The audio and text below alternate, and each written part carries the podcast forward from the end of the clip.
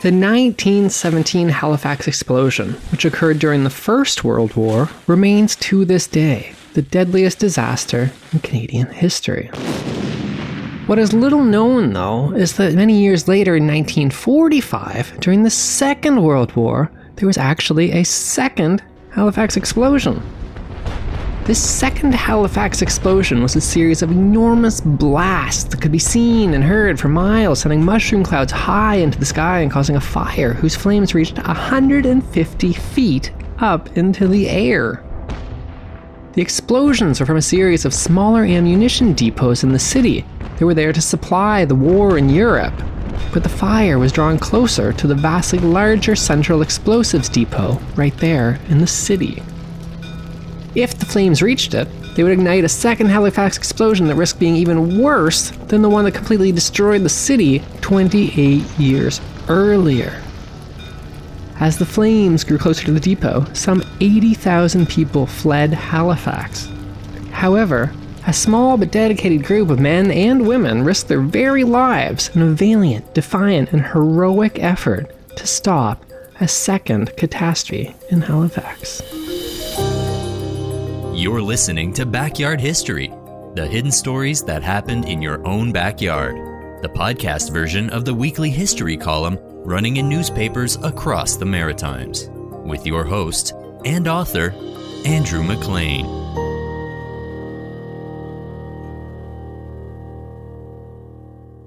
The first explosion was at a naval jetty where ammunition was stored for shipment typed reporter Mel Suffren from Halifax on July 18, 1945, as a fire raged in the city's munition depot. The naval magazine lies on the north shore of the Bedford Basin, about four miles in a straight line from the northern tip of the city of Halifax. Since 1942, it has been the storage place for naval ammunition, shells, propellants, and depth charges. The area of the magazine is a huge one stretching for more than a mile along the basin and back into the scrub country to the northeast. Further explosions as the fire spreads to other stores of explosives. I hope that the fire will not reach and explode the main naval magazine in Halifax Harbor. Canadian press reporter A.D. Merkel wrote the following day that Apparently, the fire started in one of the barges tied up at the South Jetty during supper time. It might have been caused by spontaneous combustion. It was first noticed by patrolman Henry R. Clark of Harrow, Ontario, on guard duty at the warehouse. He telephoned the armament depot in Dartmouth. This phone call was received by a switchboard in Dartmouth, which was operated by the Wrens, which is short for the Women's Royal Naval Service. According to an account of the events, which leading Wren Eileen Bowen wrote for the Canadian Press, Marjorie Qualheim, tall and blonde, to whom explosions are familiar after working three years as a switchboard operator in the cordite plant at Transcona, Manitoba, took the first call for a fire truck. Patrolman Henry R. Clark was last seen coming down the jetty to investigate the blaze which preceded the blast.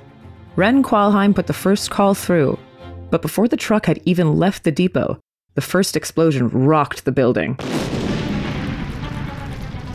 The great explosion sent an enormous mushroom shaped plume hundreds of meters into the air above Halifax. The fires raged, threatening Halifax at a curious time. The Second World War had in effect ended, but also not ended. 71 days earlier, on May the 8th, 1945, Nazi Germany had surrendered. Although there was a buoyant, celebratory mood of victory all across Canada, the war was still being fought on in the Pacific against Imperial Japan. For Haligonians, though, the war was thought to be pretty much over. And after years of fears of Nazi U boats, they finally thought they were safe. However, German submarines were not the only things that Haligonians had been worried about for the past half decade long war. During the war, Halifax acted as a shipment point for democracy, with enormous quantities of powerful explosives manufactured across Canada passing through its ports on the way to Europe.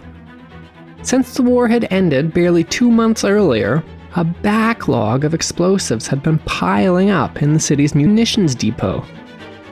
And now, those munition depots were on fire. The entire city was at risk, That first explosion that rang out was merely an early warning, and it was closely followed by other, smaller explosions as the fire gained strength and it raced towards the central explosive storage site. When it heard the news of another Halifax explosion in the making, the Moncton Daily Times newspaper wrote Canadians all across the country must have shuddered as they heard the news and recalled the tragic horrors and vast destruction in the catastrophe nearly 29 years ago. We hope and pray for the Nova Scotian capital. The situation is highly alarming because the blasts will certainly continue. Reporter Mel Suffren, who was in Halifax at the time, wrote that the Great Blast and the recurring minor explosions set a chill through the hearts of Haligonians who saw their city almost wiped out by an explosion 28 years ago. That was on December 6, 1917, when an ammunition ship blew up in the harbor, causing more than 1,600 deaths and thousands of injured. Many residents of Halifax still bear scars from that blast in 1917, which has always been referred to as the Great Halifax Disaster. It would require quick action to halt the flames before the whole munitions depot exploded, causing a second catastrophic Halifax explosion. The man in charge of dealing with the crisis that was rapidly spiraling out of control was Captain O.C.S. Robertson, who reporter A.D. Merkel described as a giant of a man, his face and arms bronzed in the sun, his lean and athletic frame clad in trousers and sweater, with a naval cap his only badge. Winner of the coveted George Medal for having taken a burning ammunition ship out of Halifax Harbor during the war and commanding officer at HMC Dockyard, he had been on the job from the first. At the time of the first of what would be many explosions that night erupted, Captain Robertson had been dining in the Nova Scotia Hotel in downtown Halifax with Lieutenant Commander William Schlater, who wrote, at 6:35 p.m., the city of Halifax was rocked by the blast of a tremendous explosion from the direction of Bedford Basin, which shook even the solid structure of the Nova Scotian Hotel more than 5 miles away. Captain O.C.S. Robertson, who was dining in the hotel at the time, left immediately and ordered a speedboat from the dockyard to take him to the scene of the explosion. I accompanied him. Approaching Bedford Magazine area, it was observed that many windows near the Narrows were smashed and broken. Rounding Turtlehead, it was observed that fires were burning and intermittent explosions were rocking the area at the southeast of the magazine. The wooden jetties there had been blown out into the harbor, and a stream of naval craft and sick bay attendants were speeding towards the area.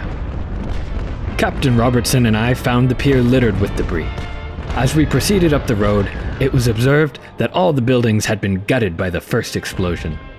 Great holes had been torn in the brick buildings, and ammunition boxes lay scattered in the path taken by the blast.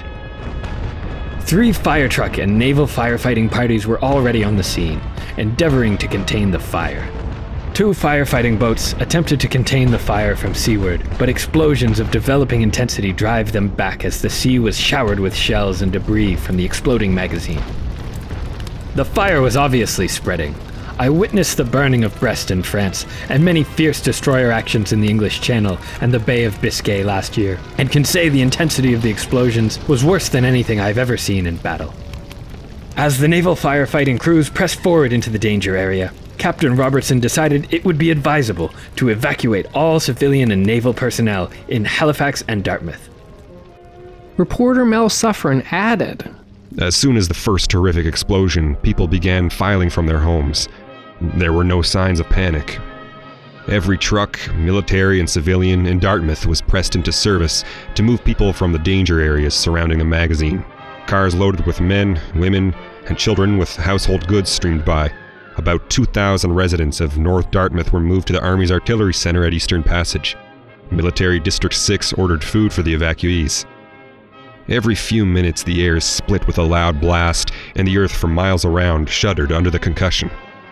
Between 4,000 and 5,000 people were moved to the Cole Harbour district, and police said they would remain in open fields. From the distance of about two miles from the depot, small explosions sounded with the rapidity of machine gun fire. In the Preston Road district of Dartmouth, 4,000 more Dartmouth people were staying in the open. In a clear view of the Bedford side of the basin, the flames, stretching for hundreds of yards, could be seen reaching 150 feet into the air. Fireboats, which were rushed to the scene early tonight, were withdrawn when it was found that the blaze was uncontrollable. Periodically, pillars of flame shot high into the air as new explosions were set off. Meanwhile, back inside of the Dartmouth Communication Center, leading Wren Eileen Bowen wrote Wren Ruth Kidd, auburn haired and petite, was visiting friends in Dartmouth on her off day afternoon when she heard the first explosion and ran towards the armament depot. I could hardly make my way through the crowd of people evacuating their homes. She knew the switchboard would be unusually busy. Wren Marjorie Qualheim said that. From then on, the switchboard lit up like a Christmas tree.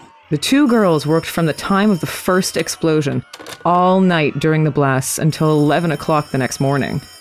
Reporter Mel Suffren wrote Blasts continued to rock the area with a detonation at 12:20 a.m., which was even louder than the first one. It was thought at first that this was the main explosive storage going off, but naval officers said it was not.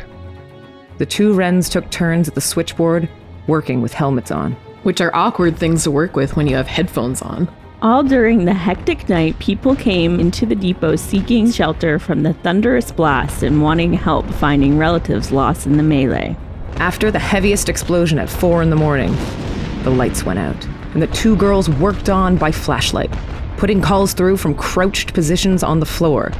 Plaster covered the switchboard like snow, and they were covered with dust and grime. No windows were smashed in the depot, but strong, thick steel doors, 25 feet high, were mangled like tissue paper. At some point during the night, an abrupt and risky change in tactics was made.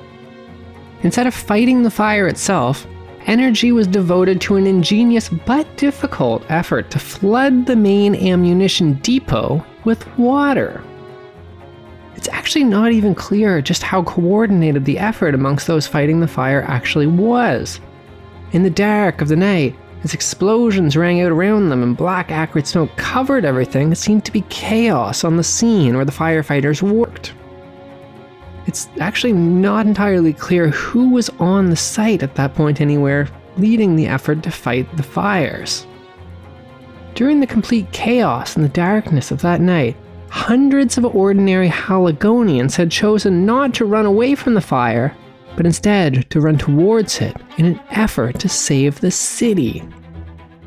According to an extremely detailed write up in Bedford Magazine compiled by H. Millard Wright, The newer magazines, most of which had been built since 1939, were flooded by volunteer fire parties to avert the possibility of further explosions.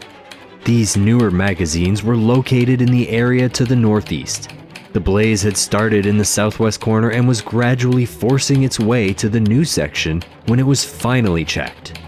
it seems that the city was saved from a second catastrophic Halifax explosion by the efforts of a mysterious group of unknown people who made the decision on their own to flood the ammunition depot. And it seems that the people who flooded it were ordinary citizens of Halifax. During the next day, the battle against the flames continued. Two more especially great explosions rang out. However, by the evening of the 19th, reporter Mel Suffren wrote, apparently this time from an aircraft, that From the air early tonight, the explosion scene looks innocuous enough. Clouds of heavy grayish smoke were still rising from the north end area, but furthest away from Halifax. At this point, Haligonians began to collectively relax. Multiple newspaper reports mentioned an unidentified male who rushed towards the scene of the explosions, not to help, but to rapidly set up a little stand outside to sell cold drinks and cigarettes to the rescue crews fighting the fire. He apparently managed to make a quick buck before the military authorities angrily sent him on his way. And I really love that detail, because first of all, it's hard to not admire the sheer audacity of that guy, but also because it's difficult to think of a more potent symbol of the war finally coming to an end, and of Halifax's changeover of a wartime old garrison city into a trade oriented port city in a peaceful post war modern world than that. Because if a series of explosions had rang out on a military supply depot only 72 days before these events, Haligonians would have assumed they were under attack by a Nazi U boat. Now, however, it seems that things were being taken a little bit more lightly, even in the face of danger. By the next day, even as the fire still smoldered and smaller explosions still rat-a-tatted away in the distance, a Canadian press reporter wandered amongst Haligonians and observed that With the tension over, little knots of people gathered on street corners and in offices sharing their spiciest explosion stories. One bruised individual will give Windows a wide berth next time he hears an explosion as he leaned out to watch the pyrotechnic display. Down came the window with the gentleman's neck under it. Open doors will also hold a particular terror for a Halifax woman as she paused in a doorway and unexpected explosion banged the door shut, sending her a considerable distance into the hallway. And there are laments too for belongings which were destroyed. One woman told of the loss of a half dozen smashed eggs. Even in the heart of the explosions, as they busily worked away all night doing the all important job of keeping those phone lines open, those two Wrens, Ruth Kidd and Marjorie Qualheim, later recounted that. We would have rather been working than anything else. We were too busy to be nervous, and we were in contact with the magazine the whole time, so we knew what was going on. We had a radio on most of the night and kept putting calls through and ducking down on the floor to the sounds of Strauss waltzes. From now on, I'll never hear the music of Danube, so blue, so blue, without thinking of that night. Two days later, reporter A.D. Merkel was taken on a tour of the scene of the explosion by the naval authorities. He found that Everything within this immediate area is a waste with craters showing at frequent intervals, but the ground is so littered with live ammunition that it is impossible to traverse. A substantial portion of the live ammunition housed within the raised area did not explode at all. he noted that although the city had indeed been lucky, the munitions depot had actually been specifically designed with several safeguards in place to try and prevent a catastrophe like what happened 28 years earlier. The magazines were protected by earthen embrasures of reinforced concrete designed in such a way to pilot air inside one end and out the other, leaving the walls and roof intact and the ammunition undetonated. This is precisely what happened. Though the safeguards had worked as intended, they were not foolproof, as the fact that the explosions ever happened in the first place very clearly showed. On July the 19th, even as the explosion still rang out in Halifax, E.L. Cousins, who was the wartime administrator of all the Atlantic Canadian ports, did an interview with the Canadian press in which he defiantly stated The blasts in the magazine are the threat under which Halifax has been living the last six years. In a single month of this war, as much as 5,000 tons of high explosives had been handled across Halifax docks and sent on their way to European battlefields because it was the only Canadian port at which they could be handled. As a result of the blast, the people of Canada may now realize, perhaps more clearly than they have in the past, the strain under which the citizens of Halifax have been carrying on since the war began six years ago. Thousands of Haligonians knew of the heavy explosive shipments, and they did not know when some disaster might occur. The danger was continuous and there was no averting it, but the city, as a national port, took this in stride. There was no complaining nor any demand that the shipments of explosives be handled at some other, isolated, less congested port. It was looked upon as part of the war effort, and that Halifax made this its great contribution to the war effort.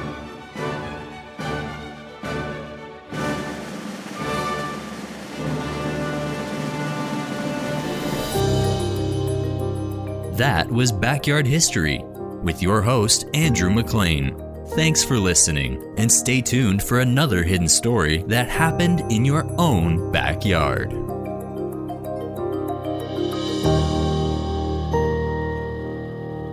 Produced by Jordan Lozier.